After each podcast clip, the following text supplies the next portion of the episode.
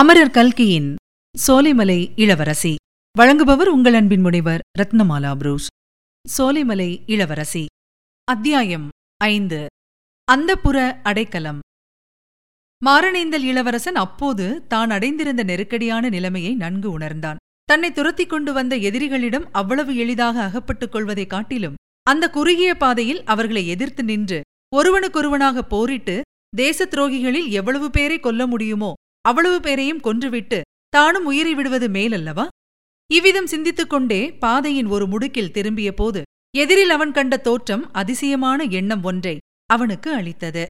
பாதைக்கு அருகில் நெடிதோங்கி வளர்ந்திருந்த ஒரு மரம் எந்த காரணத்தினாலோ அடிவேர் பெயர்ந்து கோட்டை மதிலின் பக்கமாக சாய்ந்திருந்தது. 2 தினங்களுக்குள்ளேதான் அந்த பெரிய மரம் அப்படி சாய்ந்திருக்க வேண்டும். அந்த மரத்திலே ஏறி உச்சாணிக் கிளையை அடைந்தால் அங்கிருந்து சுலபமாக மதில் சுவரின் மேல் குதிக்கலாம். பிறகு மதில் சுவரிலிருந்து கோட்டைக்குள்ளே குதிப்பதில் கஷ்டம் ஒன்றும் இராது. ஏன் அப்படி செய்யக்கூடாது? தன்னை துரத்தி வந்தவர்களிடமிருந்து தப்புவதற்காக ஏன் சோலைமலை கோட்டைக்குள்ளேயே பிரவேசித்து அபாயம் நீங்கும் வரையில் அங்கு ஒளிந்திருக்கக்கூடாது? சோலைமலை மகாராஜா அச்சமயம் மாரணேந்தல் கோட்டை வாசலில் எப்போது கோட்டை விழும் என்று காத்து கிடக்கிறார். ஆகையால் இங்கே கட்டுக்காவல் அதிகமாக இருக்க முடியாது. தற்சமயம் பத்திரமாக ஒளிந்து கொண்டிருப்பதற்கு இதுதான் சரியான இடம். கோட்டைக்குள்ளே யாரும் தேட மாட்டார்கள். கோட்டைக்குள் புகுவதற்கு வேண்டிய துணிச்சல் தன்னை தொடர்ந்து வரும் எதிரி வீரர்களுக்கு ஒரு நாளும் இராது. இன்றைக்கு ஒரு பகல் அங்கே ஒளிந்திருந்த இளைப்பாறினால் இரவு இருட்டியதும் வந்த வழி மூலமாகவே வெளியேறி மலையை கடந்து அப்பாலுள்ள பள்ளத்தாக்கை அடைந்து விடலாம். இப்படி எண்ணிய போது பக்கத்து கிராமத்திலிருந்து கொக்கரக்கோ என்று கோழி கூவும் சத்தம் கேட்டது. தன் மனத்தில் தோன்றிய யோசனையை ஆமோதிக்கும் நல்ல சகுனமாக இளவரசன் அதை கருதினான். தட்சணமே சாய்ந்திருந்த மரத்தின் மேல் சரசரவென்று ஏறினான். மரத்தில் இருந்த பட்சிகள் ஏதோ மரநாயோ வேறு கொடிய மிருகமோ ஏறுகிறது என்று எண்ணிக்கொண்டு சிறகுகளை அடித்துக்கொண்டும் கீச் கீச் என்று கத்திக்கொண்டும் பறந்தன. அதையெல்லாம் பொருட்படுத்தாமல் இளவரசன் மரத்தின் உச்சியை அடைந்து மதிலின் மேல் குதித்தான்.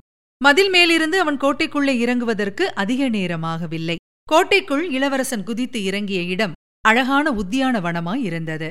புதிய நேரத்தில் இதழ் விரிந்து மலரும் பலவகை புஷ்பங்களின் நறுமணம் கம் என்று வந்து கொண்டிருந்தது. ஆனால் அதையெல்லாம் அனுபவிக்கக்கூடிய மனநிலை அச்சமயம் உலகநாத தேவனுக்கு இருக்கவில்லை. உடனே எங்கேயாவது சிறிது நேரம் படுத்தால் போதும் என்று தோன்றியது. உத்தியான வனத்துக்கு நடுவில் வசந்த மண்டபமும் அதற்கு சிறிது தூரத்துக்கப்பால் அரண்மனையின் ஒரு பகுதியும் தெரிந்தன. ஜன நடமாட்டமே இல்லாமல் எங்கும் நிசப்தமாக இருந்தது. இளவரசனுடைய களைப்புற்ற கால்கள் அவனை வசந்த மண்டபத்தை நோக்கி இழுத்துச் சென்றன.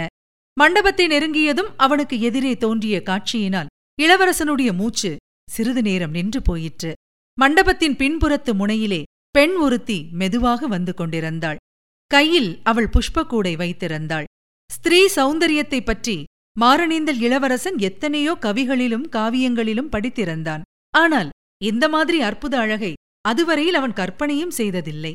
சௌந்தரிய தேவதையே மானிடப் பெண் உருவம் கொண்டு அவன் முன்னால் வருவது போல் தோன்றியது. அந்த பெண்ணோ தன்னுடைய அகன்ற விசாலமான நயனங்களை இன்னும் அகலமாக விரியச் செய்து கொண்டு அளவில்லா அதிசயத்துடன் மாரணேந்தல் இளவரசனை பார்த்தாள். சிறிது நேரம் இப்படி ஒருவரை ஒருவர் பார்த்து கொண்டு ஊமைகளாக நின்ற பிறகு இளவரசன் துணிச்சலை வருவித்துக் கொண்டு, நீ யார் என்றான். வீரமரவர் குலத்திலே பிறந்த மாணிக்கவல்லிக்கு அப்போது ரோஷம் பிறந்தது. பேசும் தைரியமும் வந்தது. நீ யார் என்ற கேட்கிறாய்? அந்த கேள்வியை நானல்லவா கேட்க வேண்டும்? நீ யார்? கோட்டைக்குள் எப்படி புகுந்தாய்? அந்த புறத்து நந்தவனத்துக்குள் என்ன தைரியத்தினால் வந்தாய் என்று ராமபாணங்களைப் போன்ற கேள்விகளை தொகுத்தாள். உலகநாதத்தேவன் அசந்து போய்விட்டான். அவள் சோலைமலை இளவரசியாகத்தான் இருக்க வேண்டும். வேறு யாரும் இவ்வளவு அதிகார தோரணையுடன் பேச முடியாதென்று எண்ணினான். அவளுடைய கேள்விகளுக்கு மறுமொழியாக ஏதாவது சொல்ல வேண்டுமென்று ஆணமட்டும் முயன்றும் ஒரு வார்த்தை கூட அவனால் சொல்ல முடியவில்லை. ஏன் இப்படி விழித்துக் கொண்டு நிற்கிறாய்? அரண்மனையில் மகாராஜா இல்லாத சமயம் பார்த்து எதையாவது திருடிக் கொண்டு போகலாம் என்று வந்தாயா? இதோ காவற்காரர்களை கூப்பிடுகிறேன் பார். வேட்டை நாயையும் கொண்டு வர சொல்லுகிறேன். இவ்வாறு இளவரசி சொல்லிக் கொண்டிருந்த போது கோட்டை மதிலுக்கு அப்பால் சிலர் இறைந்து பேசிக்கொண்டு விரைவாக நடந்து செல்லும் சத்தம் கேட்டது. அந்த சத்தத்தை மாணிக்கவல்லி காது கொடுத்து கவனமாக கேட்டாள். பின்னர் தனக்கு எதிரில் நின்ற வாலிபனை உற்றுப் பார்த்தாள். அவன் முகத்திலே தோன்றிய பீதியின் அறிகுறியையும் கவனித்தாள். அவளுடைய பெண் உள்ளம் சிறிது இரக்கமடைந்தது. கோட்டை மதிலுக்கு வெளியில் பேச்சு சத்தம் கேட்ட வரையில் அதையே கவனித்துக் கொண்டிருந்த மாரணேந்தல் இளவரசன் அந்த சத்தம் ஒடுங்கி மறைந்ததும் மாணிக்கவல்லியை பார்த்து, அம்மணி, ஏதோ தெரியாத்தனமாகத்தான் இங்கே வந்துவிட்டேன். ஆனால் திருடுவதற்கு வரவில்லை. உங்கள் வீட்டில் திருடி எனக்கு ஒன்றும் ஆக வேண்டியதில்லை என்றான். மீண்டும் மாணிக்கவல்லியின் ஆங்காரம் அதிகமாயிற்று. ஓஹோ, திருடுவதற்கு வரவில்லையா? அப்படியானால் எதற்காக வந்தாயாம்? இதோ பார் என்று சொல்லிவிட்டு மறுபக்கம் திரும்பி சங்கிலித்தேவா என்று கூப்பிட்டாள். அப்போது இளவரசன் ஒரு நொடியில் அவள் அருகில் பாய்ந்து வந்து பலவந்தமாக அவளுடைய வாயை தன் கைகளினால் மூடினான். எதிர்பாராத இந்த காரியத்தினால் திகைத்து சிறிது நேரம் செயலற்று நின்ற இளவரசி சுயநினைவு வந்ததும் சட்டென்று அவனுடைய கைகளை அப்புறப்படுத்திவிட்டு கொஞ்ச தூரம் அப்பால் போய் நின்றாள்.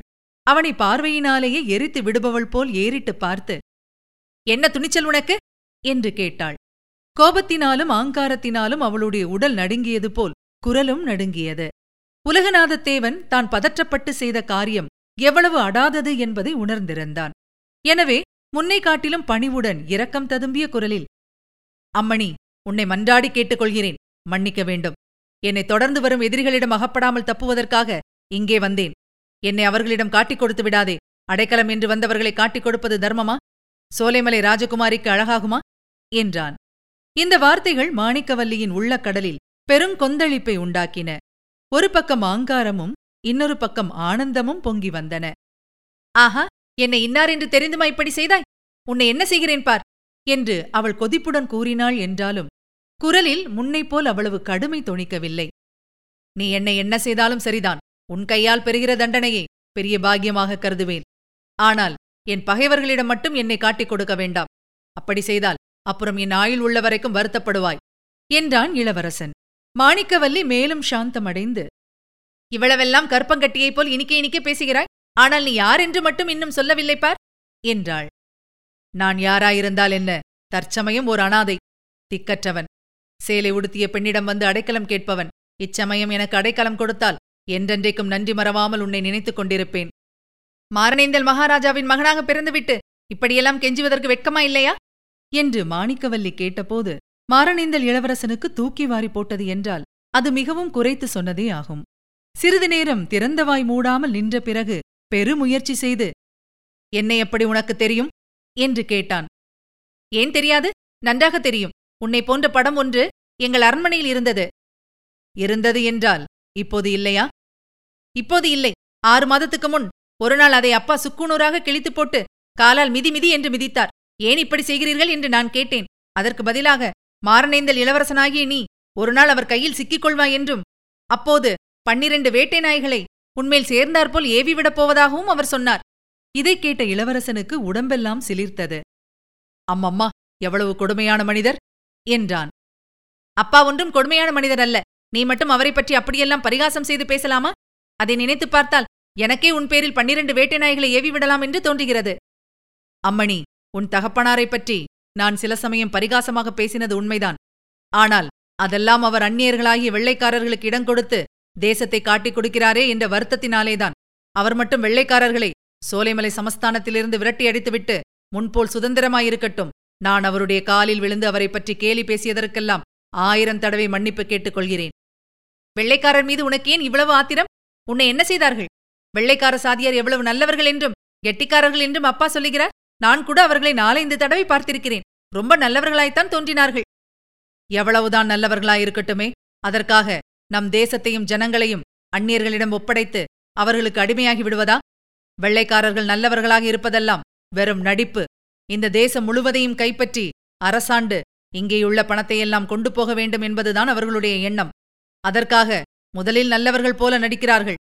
போக போக அவர்களுடைய உண்மை சொரூபத்தை காட்டுவார்கள். நீ வேண்டுமானால் பார்த்து கொண்டே இரு. மாரணேந்தல் ராஜ்யத்தை கைப்பற்றியதும் கொஞ்ச நாளைக்கெல்லாம் ஏதாவது ஒரு காரணத்தை வைத்துக்கொண்டு சோலைமலை ராஜ்யத்தையும் கைப்பற்றுகிறார்களா இல்லையா என்று நீயே பார். இவ்வளவெல்லாம் பேசுகிறாயே, மாரணேந்தல் கோட்டையில் பெரிய சண்டை நடக்கும்போது நீ ஏன் இங்கே வந்து ஒளிந்து கொண்டிருக்கிறாய்? சண்டைக்கு பயந்து கொண்டுதானே? மறவர் குலத்தில் பிறந்த வீரன் இப்படி சண்டைக்கு பயந்து கொண்டு ஓடலாமா?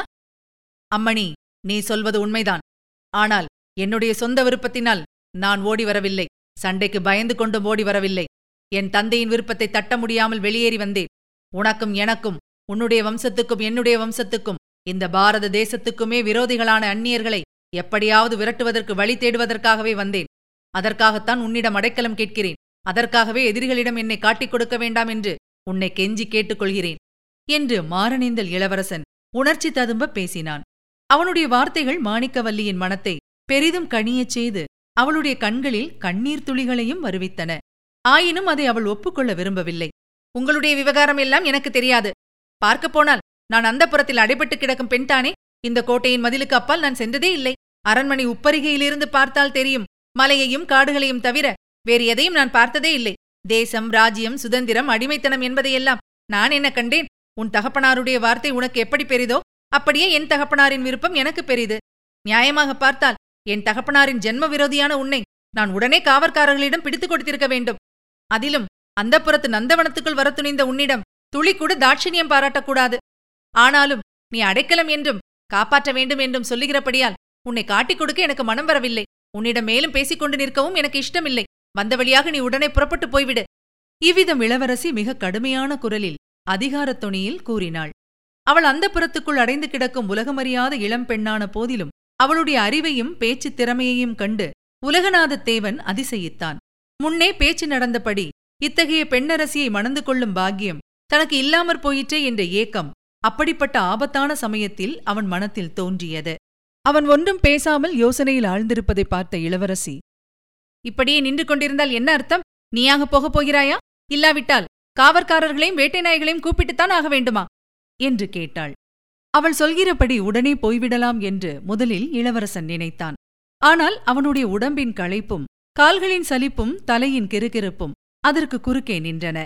முன் எப்போதையும் விட அதிக இரக்கமான குரலில், அம்மணி, ராத்திரி முழுவதும் கண்விழித்தும் வழி நடந்தும் சொல்ல முடியாத களைப்பை அடைந்திருக்கிறேன். இந்த நிலையில் ஓர் அடி கூட என்னால் எடுத்து வைக்க முடியாது. இச்சமயம் நீ என்னை வெளியே அனுப்புவதும் எதிரிகளிடம் என்னை பிடித்துக் கொடுப்பதும் ஒன்றுதான். இந்த நந்தவனத்தில் எங்கேயாவது ஓர் இருண்ட மூலையில் சிறிது நேரம் படுத்து தூங்கிவிட்டு போகிறேன்.